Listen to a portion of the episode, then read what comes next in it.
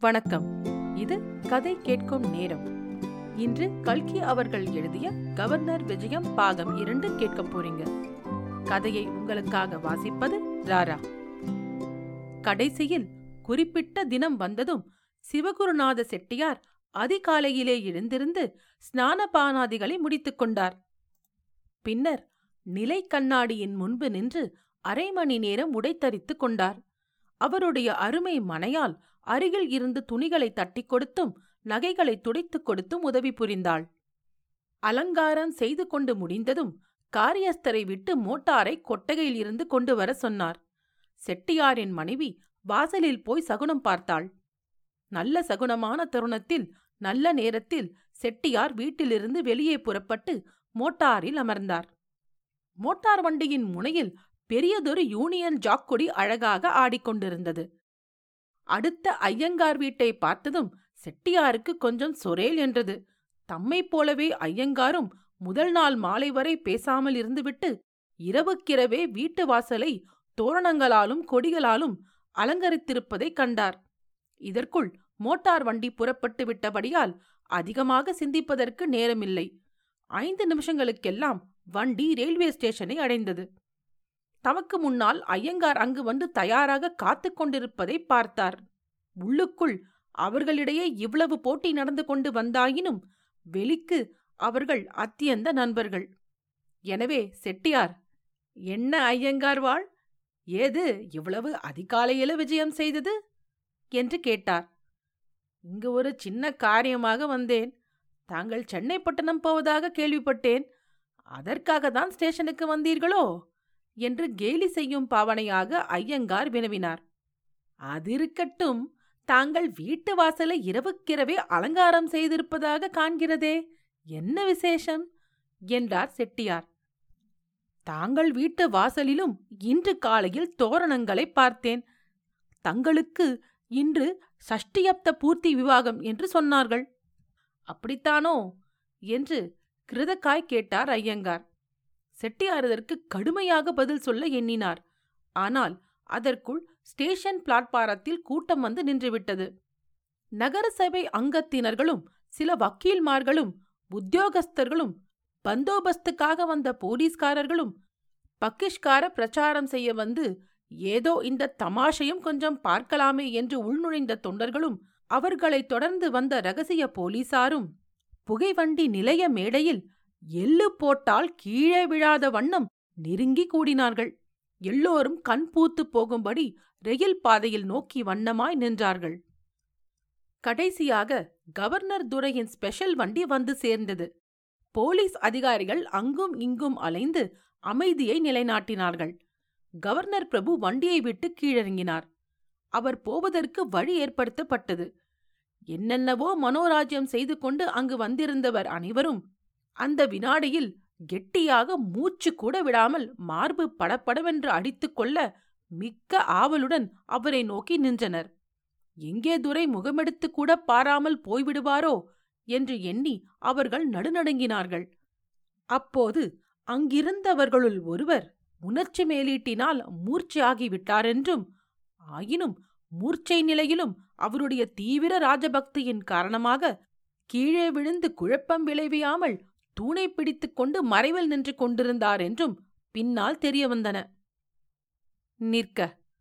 துரை கீழிறங்கியதும் தொப்பியை மரியாதைக்குரியாக கையில் எடுத்துக்கொண்டு ஒரு மூலையில் இருந்து வரிசையாக எல்லோரையும் ஒரு பார்வை பார்த்து கொண்டு வந்தார். அங்கிருந்தோர் அனைவரும் தங்கள் வாழ்வின் லட்சியம் நிறைவேறிவிட்டதென்னும் எண்ணங்கொண்டனர் அவருடைய பார்வை தம்மீது விழக்கூடிய கணத்திலும் குறைந்த நேரத்தில் தாம் சலாம் செய்ய தவறிவிட்டால் என்ன செய்வதென்று எல்லோருக்கும் பயம்.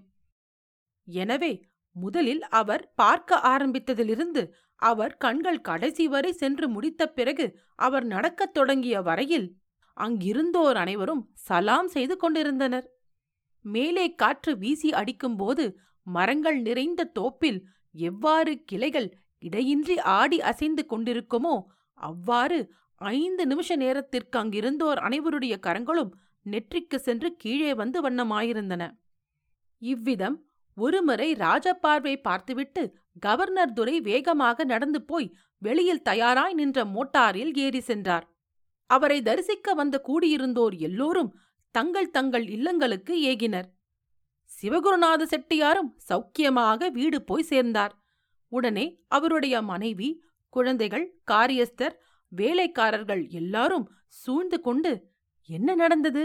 என்று ஆவலுடன் கேட்டார்கள். செட்டியார் சற்று இளகிய மனம் கொண்டவர். இவ்வளவு பேருடைய உள்ளங்களையும் அவர் வீணில் புண்படுத்த விரும்பவில்லை. எனவே அவர் இன்றைய விசேஷம் இவ்வளவு நன்றாக நடந்தேறியதற்காக குருக்களை கூப்பிட்டு அம்பிகைக்கு அர்ச்சனை செய்ய ஏற்பாடு பண்ண வேண்டும் என்றார்.